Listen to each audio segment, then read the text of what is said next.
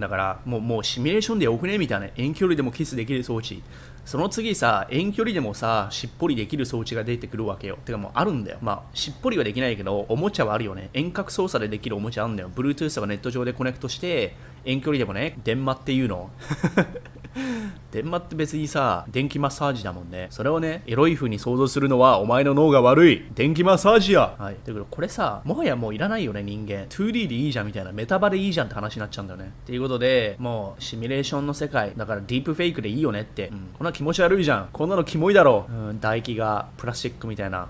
アホかって思うよね これアホだよね、もう完全に。完全にシミュレーションだよね。うんこれで愛してるとかっていうのかね。じゃあもうこれさ、だってさ、脳のニューロンに行く刺激ってのはね、結局作られてるわけじゃん。脳はね、本当なのか、シミュレーションなのかは理解できないんだよね。うんだからもうよくねみたいな 2D で、うん人類滅亡やな、遠距離カップルにリアルなスキンシップをそれならホールもさこうなるだろう、うん。全部なっちゃうじゃんそうしたら。テレビ電話でつなぎで準備完了。ね。遠隔電話。全てそうなっちまうよ。そしたらもう何なの？って話だよね。だからやっぱりリアルなね人と人とのつながりってのは大事だと思うよ